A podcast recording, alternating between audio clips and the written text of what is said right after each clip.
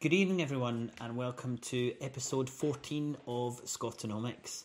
It's really good to have you with us tonight. We've got an absolutely wonderful interview and a wonderful story for us to cover tonight. I actually tried to edit some of this out, but it flows so beautifully and we cover some really interesting topics that you've got the full 48 minutes to look forward to.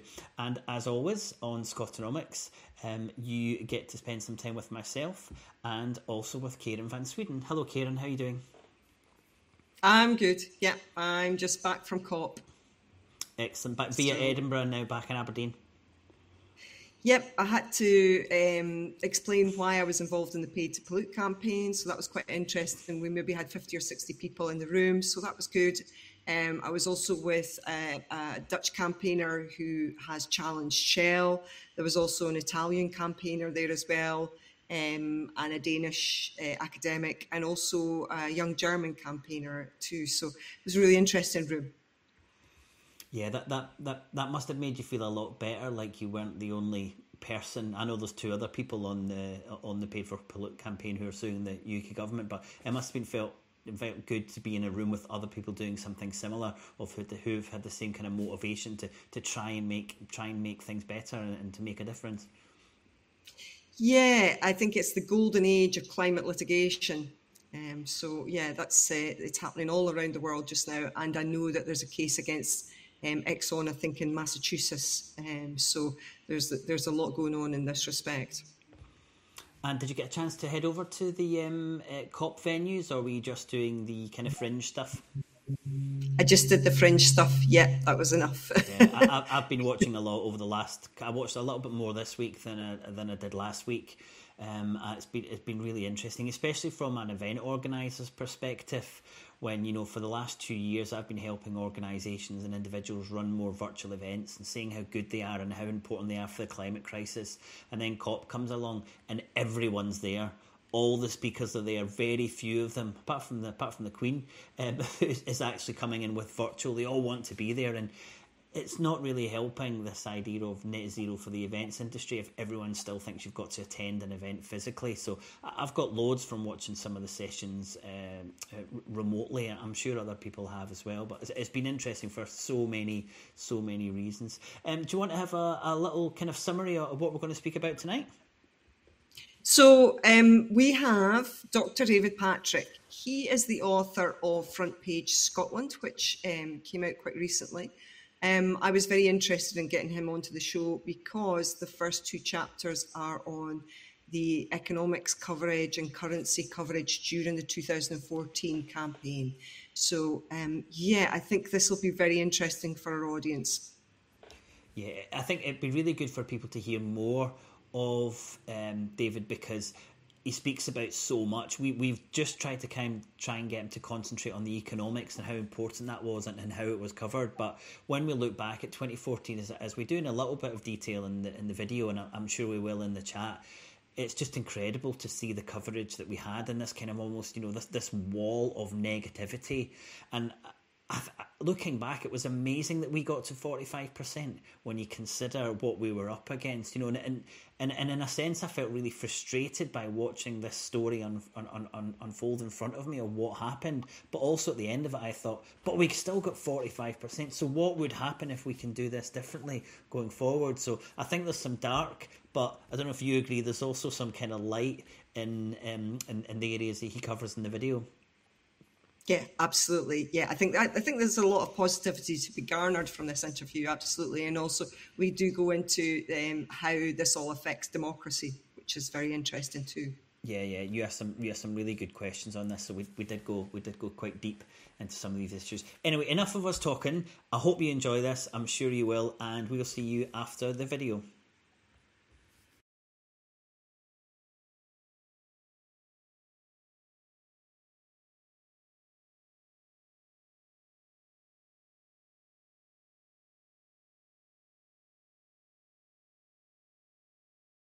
Actually studying for my degree, and I had very little time to read the newspapers, which I do normally read them a lot, but I was picking up generally that there was a negativity about independence, or rather Scotland becoming an independent country. Would you say from your research that that was kind of the overall feeling?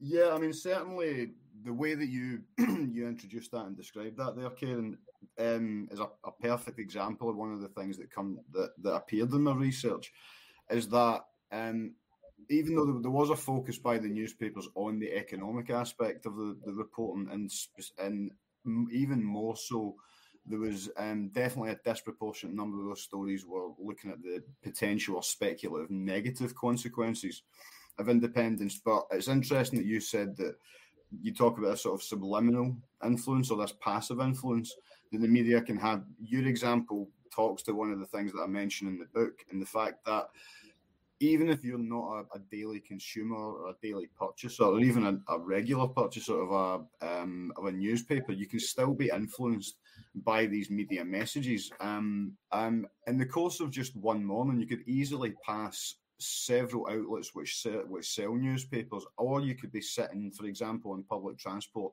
next to someone else who's reading a newspaper. So without you ever having picked one up or spent any money on one or having actually engaged in it, but especially if something is on the front pages in bold letters, that is something that can have a passive influence on you, even when you don't realise it. And I think your example is perfect in that regard, because it mirrors what I've heard from several other people who were living in Scotland at the time.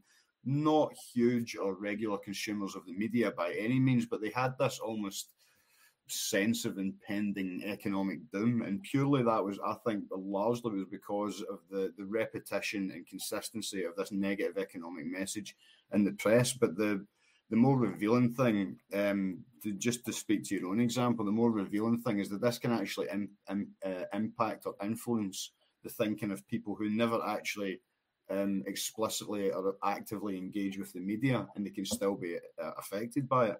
And you state that there was a dominant theme of uncertainty in the press discussion on the economy of an independent Scotland. The notion of uncertainty, or the how else would you describe it? The theme or the concept of uncertainty was almost ubiquitous through the press coverage of the referendum, and that applies to virtually every outlet. There aren't really any exceptions in this regard. You're talking about economic projections, which are 5 years, 10 years or more down the line.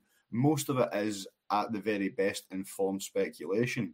But the contrast and the telling aspect that I think revealed itself from our research is that the speculation emanating from a pro-independence position was given far more critical treatment than the speculative opinions which were emanating from the Better Together campaign, for example, or businesses or think tanks or the like that were connected to the No campaign in some regard.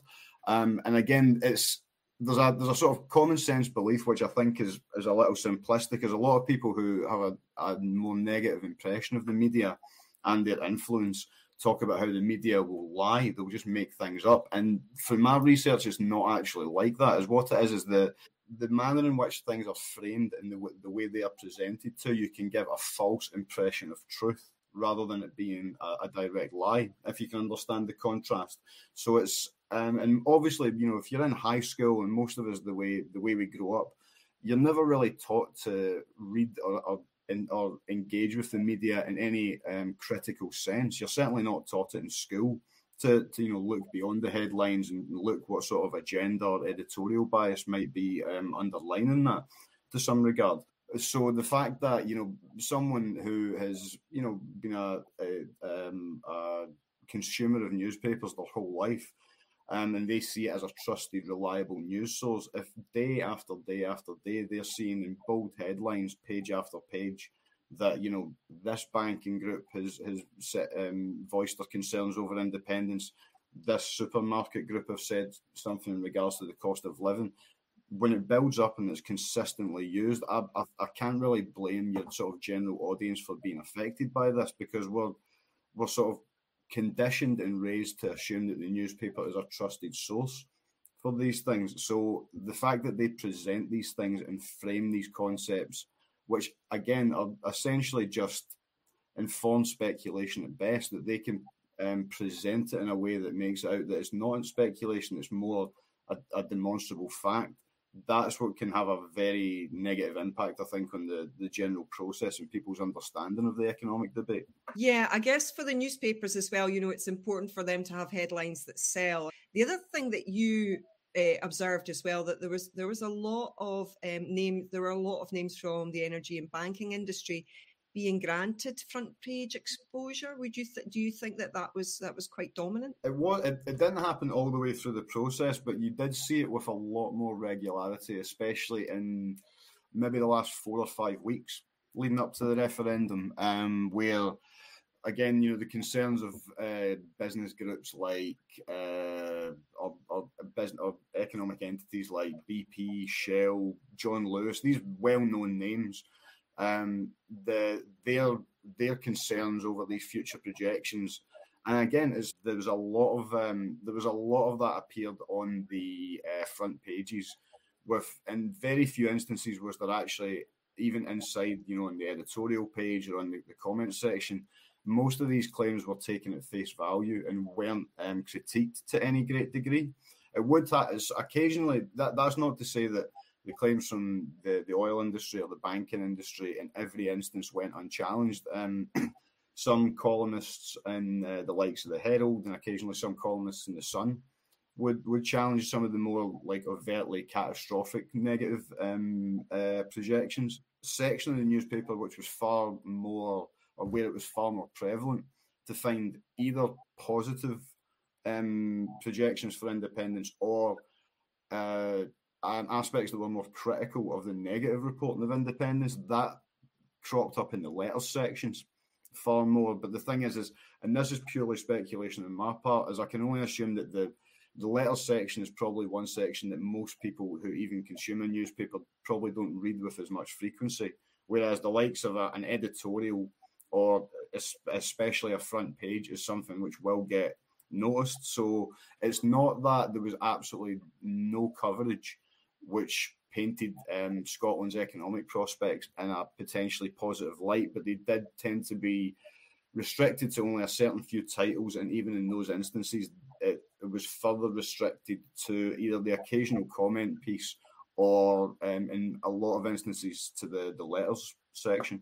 The peak of business coming out against Scottish independence, you said in your book, was around about the 11th of September, just before the vote, and that saw BP and Shell throwing their weight behind Sir Ian Wood, who's currently a lot in the headlines at the moment. Remarks of Sir Ian Wood at the time were interesting, and again, it comes back to my previous point about the lack of criticism or the lack of critique that was levelled to some commentators or, you know, business elites at the time. And Sir Ian Wood's one of the key examples of that, is because of his warnings about, you know, this sort of dire future in this dying industry. Again, that received front page coverage, received an awful lot of editorial space and comment. And again, the overriding trend is that he was essentially taken at his word. And of course, he is an industry leader and he's an industry expert. But one, just take his word on what will be the case 10 and 15 years down the line seems quite naive in a regard, because how could he actually realistically know these things? And beyond that, again, the only times that he was really directly critiqued was in the letters pages. As occasionally somebody would say, you know, why isn't it being raised? The fact that Sir Ian Wood, despite comments to the contrary, is very well connected to the Better Together campaign. So it's not like these statements of his appeared in a vacuum or just because of some professed desire to better inform the public of the economic debate. There was, I would assume, at least some political agenda to it. But in the reporting, in the way that Sir Ian Wood's comments were analysed and reported, they were really just taken at face value and given an awful lot of coverage, both in terms of like quantity and the number of newspapers that appeared in, for which were essentially just the speculative comments of one individual. What I found quite interesting, David, about specifically the Ian Wood comment about Scotland running out of oil in 30 years, which we'll put up on the screen for the audience, was that The newspapers reported it as an independent Scotland would run out of oil in 30 years. And I always found that a little bit peculiar. As if that an independent Scotland would run out of oil quicker than a Scotland and still involved. That's a really interesting point. Yeah, that's true. They did always try and frame it in those terms. That's a really interesting observation, William. Yeah, so I think that certainly doesn't prove anything, but it certainly alludes to an agenda, because it was specifically saying this will happen in Scotland. And it won't happen as part of the United Kingdom. Well, I think it tied in with a larger trend is that obviously, you know, what would take place in the Scottish economy both after independence and even just in the transition period from a potential vote to when it actually happened, which could be, you know, several years, if not, you know, possibly more than a decade. It's all speculative, but one of the aspects that, if you were even just a very passive consumer of the news, is that you could be easily forgiven for believing that the sky was going to fall in if Scotland became independent, not because it was because virtually any aspect of personal or national finances that could be affected, it was reported, double-page spreads, front-page news, often given editorial and comment validation as well. And that could be anything from mortgage prices, pensions, household bills, house prices, almost anything that could actually affect your average person's finances would be in some way affected. And it was generally said that all of them would be affected negatively. But obviously, I don't have to explain to either of you that that's not really how an economy works. And really, it's not that, like, you know, some things go up, some things go down, and there's this constant state of flux. It's not that there's just a dramatic day where everything, you know, goes to pot. But that was the impression it was getting. A more cynical aspect, and this is one of the few times where I think either the journalists or the contributors who said things like this might have been taking a bit of a liberty and perhaps deliberately misrepresenting what they knew to be the case.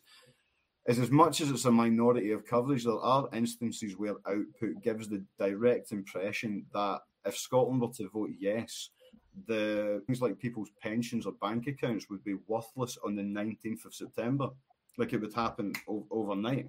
And that was one of the things which I think directly worried some people, was this idea that if it didn't happen overnight, maybe in the weeks or months after independence, the uncertainty would lead to, you know, mortgage payments going up, or, you know, your bank account suddenly being worthless. And that aspect all feeds into a wider trend, which, if you were going to generalise as to how the newspaper industry in Scotland and the UK discussed economics as regards a potentially independent Scotland, the vast majority of it frames independence in a negative sense. That is so interesting, because mortgages could have gone up, but they also could have come down with an independent Scotland. But what you're saying is there was never really any analysis at that kind of sunny uplands or the positive side. That's fascinating. But one example that did come out at me was the idea that that supermarkets would have to raise their prices if Scotland were independent, and this was said to be this was reported as being justified because of logistical reasons, transport costs, etc. But in none of the reporting, despite the fact that the likes of Asda and Morrisons and whatnot had said this would likely be the case, there was no discussion or even mention of the fact that in terms of sort of supply and demand in a normal capitalist marketplace, if some say Asda and Sainsbury start putting up their prices, as other ones such as like Tesco or Lidl will put down their prices. It's not that every supermarket, because there's obviously always going to be a market of 5 million plus people who need to buy their groceries. So there's going to have to be companies that would service this demand. But again, a way it was occasionally reported in the press was that should Scotland become independent, you wouldn't be able to get a pint of milk, and if you could get it, you know, it'd cost you 10 quid or something like that. And it sort of skirted over a very, I would say, a sort of basic understanding of how a marketplace on the, you know, in the high street and in terms of household groceries actually works. Yeah, I mean, for me, it was really noticeable that particularly because I come from a family who were involved in the oil industry as well, that they didn't take the word of Alex Kemp, who's the professor of oil economy at Aberdeen University. He's a friend with my mum and my dad, and he is the expert on this.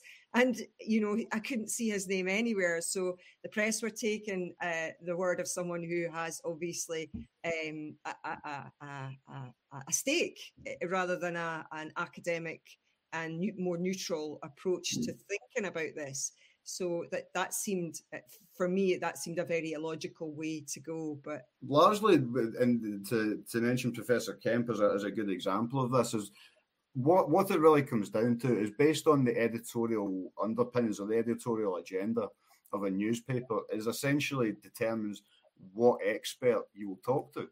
You know, if you can find an expert who will say exactly what you want, then you will propagate that. And if there's someone else who's saying something opposite, it's not, you don't have to denigrate them. You just ignore them. You just don't mention that that's part of the conversation. And that's the most common way. And then several of your journalists are also referring to, you know, for example, Sir Ian Wood. If they're describing him as a titan of the oil industry, a captain of industry, you know, a world leading expert. You know, for someone, your average reader who doesn't really either know who he is or know what his standing is, if you have these trusted voices telling you that this is someone you should listen to, this is their credentials, and you repeat it and you repeat it and you repeat it, you do convince people that their opinion holds weight. But as you're alluding to, Karen, there are several on any issue to do with the referendum, whether that's climate, defence, the economy, health, anything. There are a variety of experts out there who have varying opinions, all of which might be based on just as much research and work being put into that. But whether or not these people get the same platform because of what they're saying is a completely different matter. And that's probably one of the main ways that the media can act as gatekeepers for the dissemination of political information. So it's not, as I said, it's not necessarily ever really the case that newspapers directly lie, but the way that they present things to you can have a huge impact. Yeah, and I think that's got a wider influence as well over our democracy. I mean, for me, I really understood a couple of years ago that how people don't understand how our economic system work has a wide ranging effect on our democracy. So has this, obviously, as well. And I do despair at the lack of, intellectual parity in the newspapers. I feel that they have actually a public duty to present some sort of intellectual parity, but obviously that's not the case. I think, you know, what I worry about as well is that the papers that are ostensibly saying that they're left wing and the papers that they're saying the right wing are actually saying the same things, or they were on this issue, or that's what it seemed to be to me. Across the board, out of the 8 newspapers that informed this study, so that was the Scottish, in each instance it was the Scottish version of these newspapers, so it was the Scottish Sun, the Daily Record, the Daily Mail, the Daily Express, the Times, the Telegraph, the Herald and the Scotsman. So that's 8 separate newspaper outlets, and none of them were explicitly or overtly pro-independence. Obviously the only example in Scotland at the time was the Sunday Herald, which came out, but that didn't inform this study. I didn't look at the Sunday newspapers. And out of as far as I remember, out of those 8 newspapers, the only one which didn't explicitly advise or encourage its readers to vote no, and it's as an explicit editorial column, was the Scottish Sun. So when you take sort of consensus, if you want to call it that, across right, left, you know, English title, Scottish, or UK title, Scottish title, no, you're completely right, but that has to have an impact on surely the terms of the democratic debate, because if most outlets, whether that be television is one thing, but in the newspaper industry, if most outlets are all saying the exact same editorial line, then that, I think, has to be to the detriment of the democratic process, because you're not getting as wide a variety of opinions and approaches as you could. So it means that, as you mentioned, there might not be a sort of intellectual parity there with the producers of news and with the consumers of news. And to go back, and I know it's slightly off the the specifics of the economic question that you raised, Kairin, but when you actually look at the press as a whole, and this might sound quite cynical, but when it comes to things like a referendum and where there's a certain a political agenda being pushed, is in several instances, especially in the news report sections of newspapers, a lot of reporting at the very best has turned some journalists into little more than stenographers for either political parties or political interests. Because when you read what counts as a news report, it's quite clearly based on a PR release by some politically connected group. And then you might get a couple of, response quotes, and usually those response quotes further emphasise the framing of that or further emphasise the agenda of that news report. And that, again, I think also undermines the democratic process, because it means that only certain groups have access to this particular soapbox, if you want to call it that. And in the example of 2014, those who were connected to Better Together obviously had far more avenues to disseminate their message than people who were associated with the Yes campaign. And while the Yes campaign might be able to put out PR reports, and it might get some play in the likes of the Herald, maybe the Daily Record at a stretch, or possibly the Sun, it's not going to get anywhere near the same as a negative report about independence that's put out by Better Together, and it instantly knows that it can potentially get front page and editorial coverage almost automatically in the likes of the Express, the Mail, the Telegraph, the more centre-right, conservative-leaning, explicitly unionist newspapers. And I think all these factors taken together probably do undermine the democratic process, because it muddies the waters in the terms of debate. Whereas I agree with you, Kairin, is I think that to a degree the press probably should have some responsibility to inform the public and is in a balanced and way, in a way that's not impartial. But unfortunately, that's what the newspaper industry isn't bound by any such thing to stick to that, and they're not supposed to be impartial. And that's, in some ways, that's a selling point for some people. The renewables were hardly mentioned, and obviously this is a huge resource for Scotland. But the precarity of the oil supply was certainly mentioned a lot.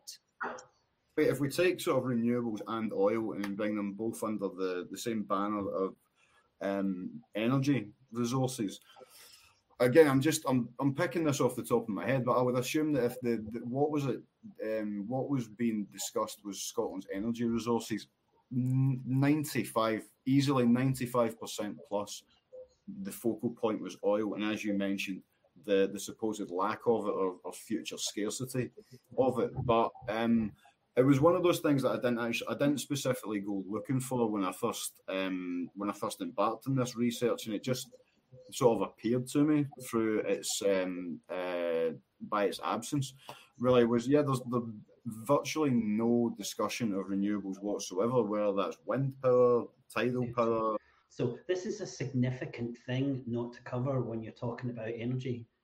Yeah, I found it quite strange that it was overlooked to such a degree, and even on those occasions where it would be discussed, it would be in like a smaller news article, buried on the inside pages. It was never given, for example, much like by way of editorial coverage, or you would never get like a major columnist devoting an entire piece to energy beyond the discussion regards oil. And I think it's something, should there be another referendum, or should the independence question become a live political issue again in the next few years, I think that is something which will probably be slightly different from the coverage in 2014, especially, for example, with Scotland hosting the COP26 conference. That does shine a renewed light on the issue of climate change, and I think these issues will get I don't think they'll dominate the debate by any means, but I think they'll get more coverage proportionally than they did in 2014. Economics was covered pretty ubiquitously across the 8 papers that you looked at. What we are seeing happening at the moment is that a lot of coverage of the climate is being covered by business editors or economics editors, and this is climate. And I was wondering what happened round about the referendum. Was it the economic correspondents who were talking about the economy, or was it being covered by all these other kind of correspondents who it looked like must have had some kind of knowledge or expertise in the economy? It's a really, really interesting question, William. I suppose, without exaggerating the case, from my reading of the sources, certainly, in 2014, everyone in Scotland was apparently a professional economist, especially people who were professional columnists or opinion piece writers. While by no means can I actually speculate or hypothesise on how much understanding various journalists would have in these. Of course, there were journalists who have more of an established career in reporting on economic issues, but especially those who are on the political beat, because if you're on the political beat, you're still going to be covering the budget or various government things. So discussing economics seems to go hand in hand with political correspondence to a degree, but beyond that. There were people who aren't even necessarily like professional journalists. It would be more like guest columnists or MPs or the like who were providing material. And in these instances, I think some of them were either being dishonest, either with the audience or themselves in terms of their own grasp of economics, especially on like a national or international level. But you touched on something which is very hard to miss. Is the fact that everyone seems to be able to, not only everyone seems to believe they're very well versed in economics, but beyond that, and this is either, I don't know, is it hubris, or I don't know what the right term might be, but the amount of people who seem to be incredibly sure of what Scotland and the UK and the global economic system was going to be like 5 years down the line, 10 years down the line is quite remarkable. And we only have to look at the massive changes that have happened in the last couple of years as a result of a completely unforeseen global issue, is to show that all those kind of those models and whatnot aren't really worth the paper they're written on. But that doesn't, at the time, that by no means deterred countless commentators from saying with a bizarre degree of certainty what an independent Scotland would look like in 40 years, for example. The other thing that you mentioned as well was that perhaps austerity had primed the fertile soil based on existing fears post-2008. Do you want to say some more about that? This is more, rather than the sort of media analyst side of me coming out, this is maybe more my historical training trying to look at this, is even though it's only 7 years ago, which is both is and isn't a long period of time comparatively, is in the context of 2014, the financial crash had happened, 2007, 2008, which is still, in fairly close living memory for people. But beyond that is, following their election in 2010, is up to the point of the referendum in 2014, there'd already been 4 years of Conservative-led austerity, which had led to library closures, various services being taken away, various financial safety nets and things that had held people. And people in 2014, as a result of that crash and as a result of government policies, were demonstrably struggling. So it meant that if you've been going through a period where you're already worrying about your household bills or how you're going to pay for this, how you're going to cover this, if the press then almost collectively say, well, if you embark on independence, all these things are going to get worse, is you can completely understand why some people might be receptive to that sort of, if you want to term it, that sort of fear-mongering, because it's playing on people's existing anxieties. If you're already in a position where you have to stretch your household budget to the max, or you are struggling to make ends meet, then being told that your household bills are going to go up by $1,300 a year, your mortgage is going to go up by $2,000 a year, those are very, very real concerns. And for people at every stage of their life, that could be students, people who are young families, elderly people, any number. And again, the fact that I think that sort of negative economic, that doomsday style reporting would have had an impact at any time, because it always does. But given the historical context of when it happened, so this post-2008 and especially post-2010 period is, the sort of like roots of that particularly thorny rose to grow. There was fertile soil there because that it was something that most people had experienced and had had to endure by that point for the better point of almost 5 years or more. As long as you've got governments of any colour which are going to stick to this this programme of austerity, is it's going to tighten household budgets, it's going to make people more desperate, and it's going to make them more receptive to these type of negative economic messages. And I would speculate, but I would be fairly sure that should there be another referendum in the next few years, the economic question again is going to be pushed right to the front. But now the similar arguments that were made in 2014 are going to now be presented as having even more weight, because if the argument is that like Britain is in so much collective debt that Scotland can't afford to be independent, well, the UK is in infinitely more collective debt in 2021 than it was in 2014. So if people believed that argument or accepted that argument then, it's going to be more convincing to them now. And given, you know, the various things that like it's public knowledge that the impact of the coronavirus pandemic and various things, you know, having to fund the health service adequately to combat it, the furlough scheme, bounce back business loans and various things, is this whole process has cost the UK a lot of money, and that is what a lot of people are aware of. So it means that should there be another referendum, that very simple but for some people frightening message of essentially Scotland simply can't afford independence because of recent history, that might be, and well, might be, I can almost guarantee that will be a dominant narrative factor. Should there be another referendum in the next few years, they'll link Scotland's poorer economic prospects to the coronavirus pandemic. Well, I hope that me and William can do something to debunk that with this programme. That's my hope and my prayer, I have to say, as a rampant atheist.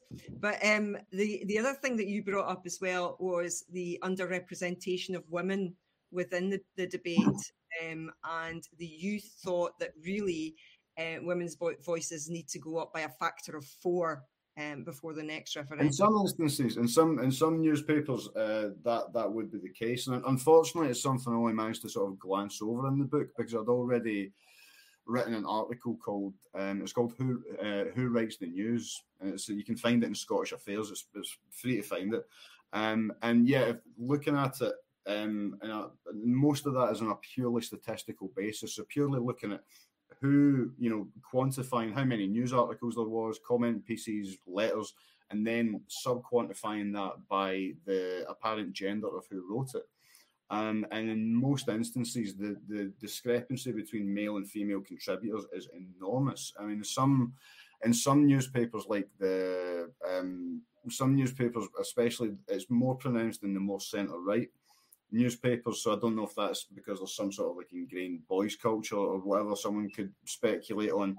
But across the board, you're really looking at about maybe between 25 and 30% of all newspaper coverage is produced by women, which is hugely disproportionate given that women make up roughly 50% of the population. And I think that has to have an impact.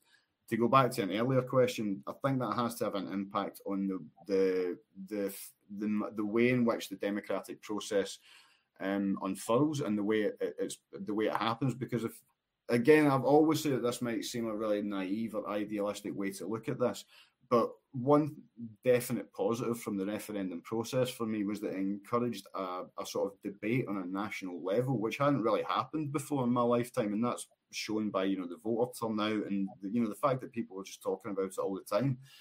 But if in the public sphere, such as a public forum such as the newspaper industry, if women's voices are so demonstrably and evidently marginalised, that has to have an impact on the frame of the debate. And I don't think it can be seen as a proper national conversation if 50% of the population are being deliberately marginalised for whatever reason. So moving forward, I would hope that should this become again, I would hope that there are more female voices in the debate, because I think that can only be a good thing. Well, of course I'm going to agree with that. Yeah, so you would say on the whole, you think that there was an imbalance in the coverage? There definitely was an imbalance in terms of the degree to which negative stories about independence got far more coverage and far more prominent placing. Again, if that's through like on the front pages and whatnot. But an aspect of this to bear in mind is newspapers, as much as we spoke about this earlier, and we, you know, from an idealistic point of view, it's something which you would want the industry to aspire to or to achieve. There is nothing, the newspaper industry is not under any obligation to be balanced. Right? If they want to be partisan, so long as they don't print outright lies, it's not out with their remit to do that. And so what I would, instead of wishing for this like utopia or this nirvana where the newspaper industry does uphold everything that we would want it to, and it's perfectly balanced and it's completely impartial, that isn't the reality we live in. And if I was going to give someone like advice on how to handle the media or how to interpret the media, is maybe not to reject it completely, but it's to always be aware that the newspapers, far more so than, for example, television news, is they're allowed to be impartial. In fact, they're actually encouraged to be. Some of them, it's their business model. You know, you only have to look at the editorial line of the likes of the Daily Mail or the Daily Express, as they cater to their audience. So newspapers, whilst not being encouraged to, they are by default, and the way the industry is now, they are impartial.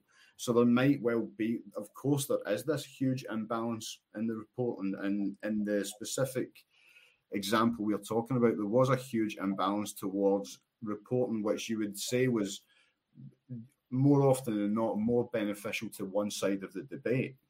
But that's to be expected, and it's certainly not something that's going to change dramatically should there be another referendum. But I would hope that some people might be, at the very least, a bit more aware of these impartialities, and by being so, perhaps be a bit more critical and self-aware of what they're reading and not just taking it at face value.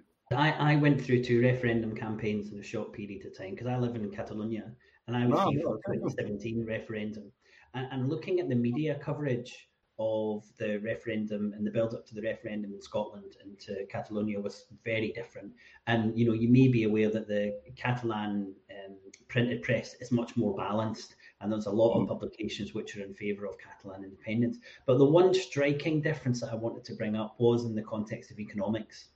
And even the pro-keeping part of Spain newspapers would have never led with the idea that Catalonia could not survive or thrive as an independent country, because they tried this. They tried this at forums. They tried it in some of the papers and the TV programmes, and they were just shouted or laughed off the screen, because the idea to a Catalan, even if you're pro-independence or pro-Spain, that Catalonia couldn't survive or thrive as an independent country was just seen as a completely impossible situation to start from, because they looked across Europe and saw smaller countries who had less resources, less population doing really well. So it was just kind of straight away, it was closed off as an argument.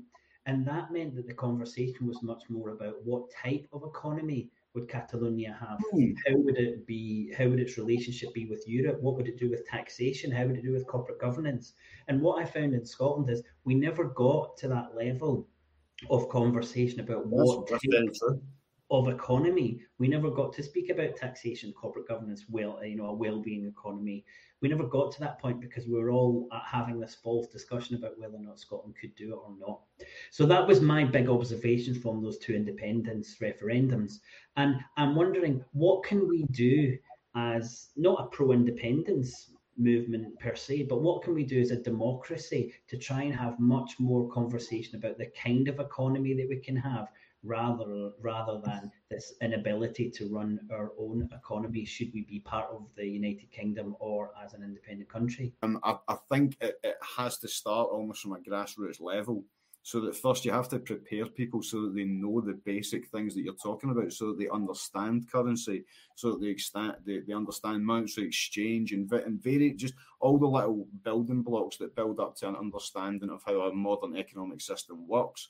Because if people don't have those type of things, the notion of sort of macroeconomics can actually be seem quite overwhelming and quite alienating. And because of that, if someone's overwhelmed by the concept of some sort of economic model or economic or fiscal process, that might in turn make them more susceptible to the more negative style of reporting. Because if you don't really understand it, then if they just say, you don't understand it, but trust me, you'll be worse off. If you don't really know any better, most people will probably err on the side of caution.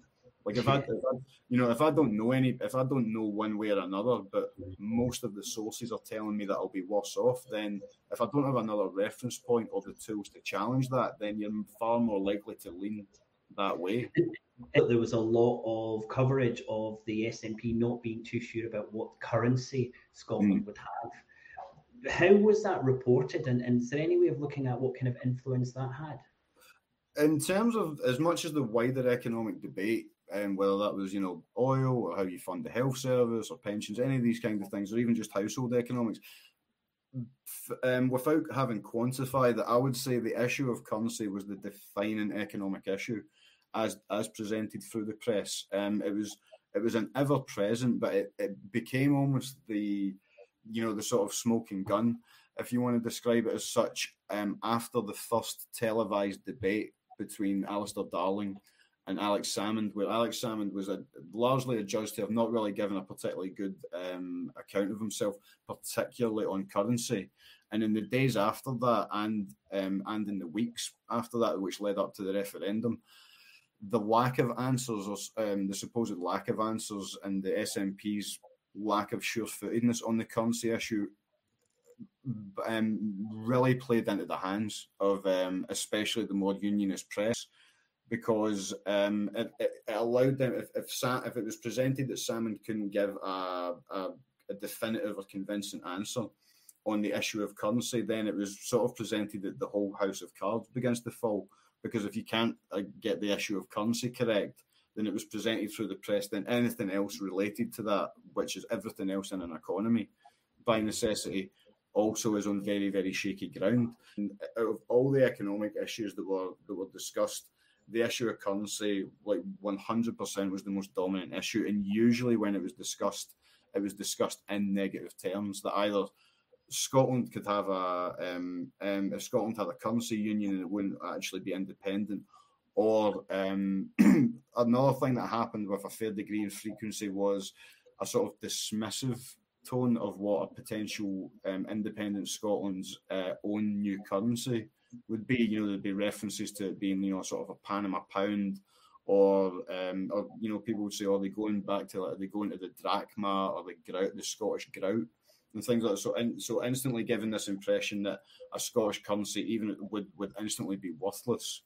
And again, this all feeds into this greater notion that regardless of which way you cut it, Scotland would be in economic decline post-independence at the very best, and at the very worst, it would be in the midst of an economic catastrophe on the level of something like the Great Depression or the crash from 2007, 2008. And that, yeah, so that's in answer to your question, William, yeah, in terms of anchoring the fears that were being generated and propagated towards towards the economy in general, the currency question was the key anchor there, and it was repeated ad infinitum. Well, there's such a lesson to be learned, isn't it? That if there is another referendum, in the next couple of years, the idea that we can go again with not having a really clear idea of what we are doing with the currency is going to undermine a referendum. It's a really important point. I just had one final question for you. Did anyone mention the Darien disaster when we were talking about Scottish economics? Yeah, exactly. A nice contemporary reference for Inform in 2014 is that they did, and not by any means, you would have to go looking for it, but in a few instances, especially it came up in one or two comment pieces, but it especially turned up in on the letters pages would be this idea. If any of my fellow Scots are thinking of voting yes, may I remind them of the Darien calamity, and then it would go into the colonists dying of malaria and whatnot, and it would go into like very kind of graphic detail of how essentially the idea that they wanted to present was if Scotland tries to go its own economically, it doesn't work out well. And despite the fact that this example was, I mean, what are we talking, 324 years before 2014, something like that.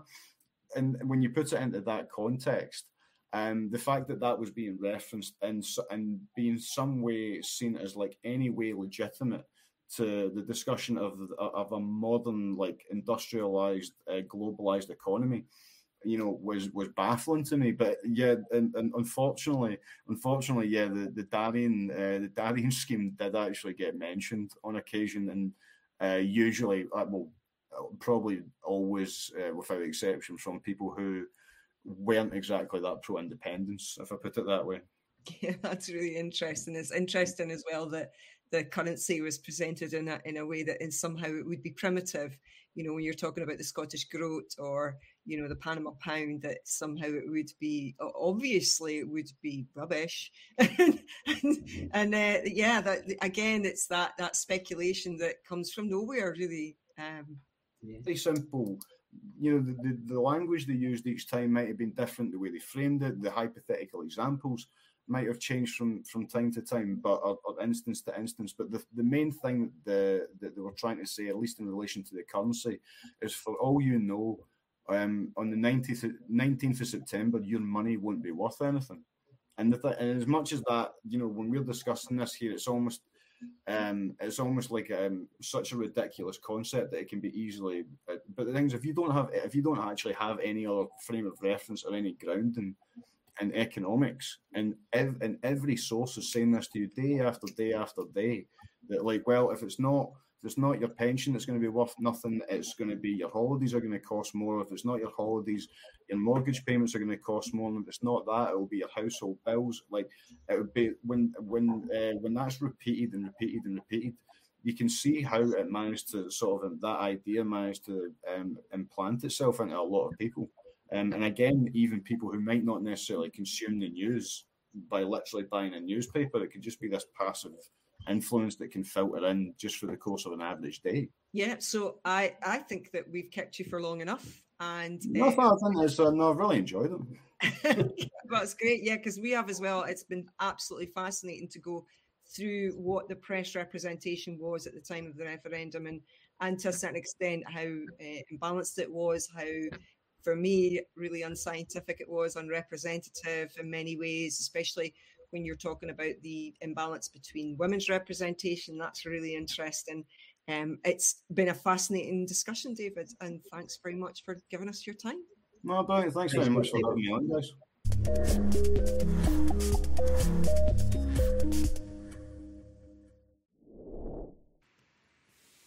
Well, there you have it. Our comments were going off every few seconds on that, so it definitely resonated with a lot of the audience. What's your thoughts, Kairin, when you're looking back on that now? So really interesting. I think the first thing that he brings up as well is the theme of uncertainty was ubiquitous, and also that perhaps journalists were becoming nothing more than stenographers. And the mainstream media outlets also had their chosen and regularly used cheerleaders. So, the coverage really didn't seem to have any kind of balance at all. So. Yeah, that's a really important point. But as I mentioned in the video there, it didn't have balance, but it didn't have any depth.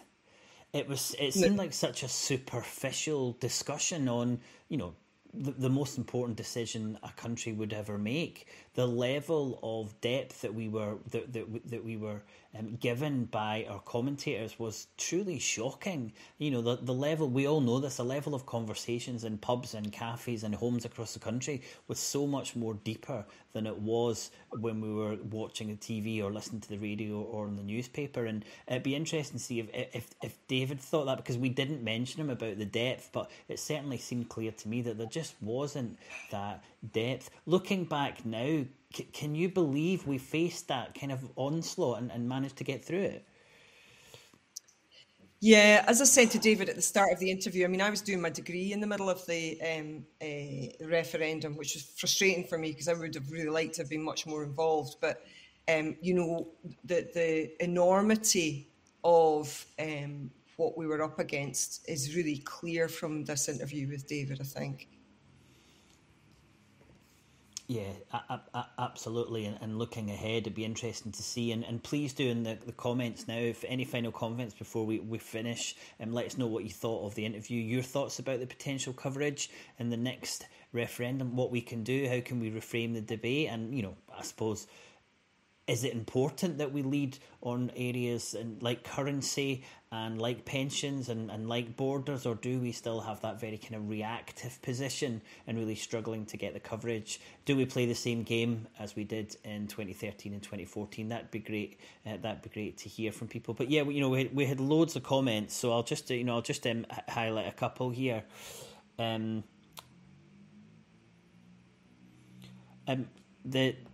It was funny about the Darien disaster, because, you know, that was picked up and people trying to explain it. And, you know, can you believe that we're still trying to explain something that happened 300 years ago and say it's not relevant to us as a country? But I thought your points about if Scotland did do this, it would be very primitive, as if we couldn't manage our own economy, and how would we have our own currency, despite the fact that I believe it was the Scotsman who set up the Bank of England. But do you want to extend on that a little bit of your thoughts about that lack of perception or perceived ability for us to run our own economy? Do you think that was consistent in that reporting?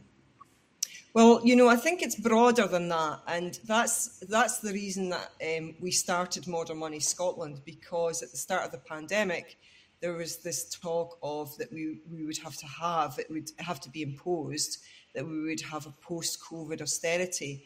And it felt for me very urgent then. It felt important for independence activists to understand about economics and about currency.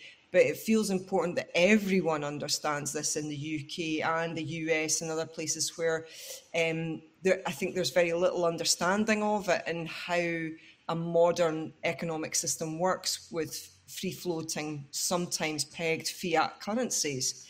And it's so important that people understand that. And you know, that the government can't run out of money, and really what your government really is in charge of is ensuring that you are resourced and that you are provisioned for. Your country is provisioned and it runs efficiently, and really getting to the nub of these concepts for most people. And that debate's still not happening. And, you know, you and I have spoken to a few economists who are based in the States, and they're having these conversations all the time about modern monetary theory and deficit spending and how you pay for things. And that conversation is on fire in the US, but in the UK, hardly anyone mentions it. Not the Scottish government, not the opposition. It's still all about this: who's spending your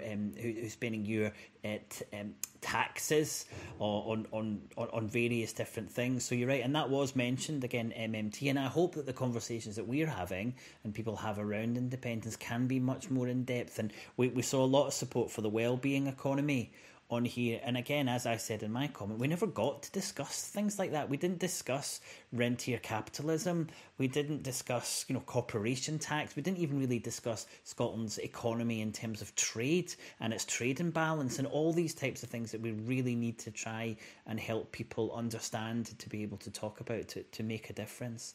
Any final comments, Kairin, before we let everyone go? Yeah, I guess the most important thing is to say, read the book, Front Page Scotland. I'm working my way through it just now.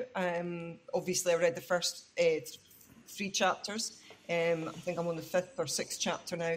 But yeah, really interesting coverage. Yeah, we've got a link in that. If you just scroll back up the comments, you'll see the link to the book, and I'll drop it in the actual comments at the bottom. I did want to mention, I think it was Tradadak, who's mentioned the Constitution a few times and saying that that would have to come first before central banks and currencies and things like that. So again, I know a lot of people are very supportive of the Constitution. So thanks everyone for your comments tonight and your engagement. And please, as we always say, please do share the interview as widely as you can. Please do comment below, because if more people see this content, then we really think it'll have a difference as we not just head into a next referendum campaign winning that happens, but to broaden people's understanding of what the Scottish Government can do and what the UK Government does, and also the pressure that we can put on the institutions to have an economy that works much better for all of us. So thanks so much to all of you tonight. I'll bring Kairin back on to say goodbye. Goodbye, everyone. Thanks for listening. And, before we go, next week, Kairin? Next week we have Dr. Tim Rideout. So more along some of the picking up some of the themes that were discussed in the comments there around the central bank and currency, and again that's a really important episode, and we're looking forward to doing an interview with Tim in a few days and bringing it to you next Wednesday. Until then, thanks for joining us and see you later. Bye now.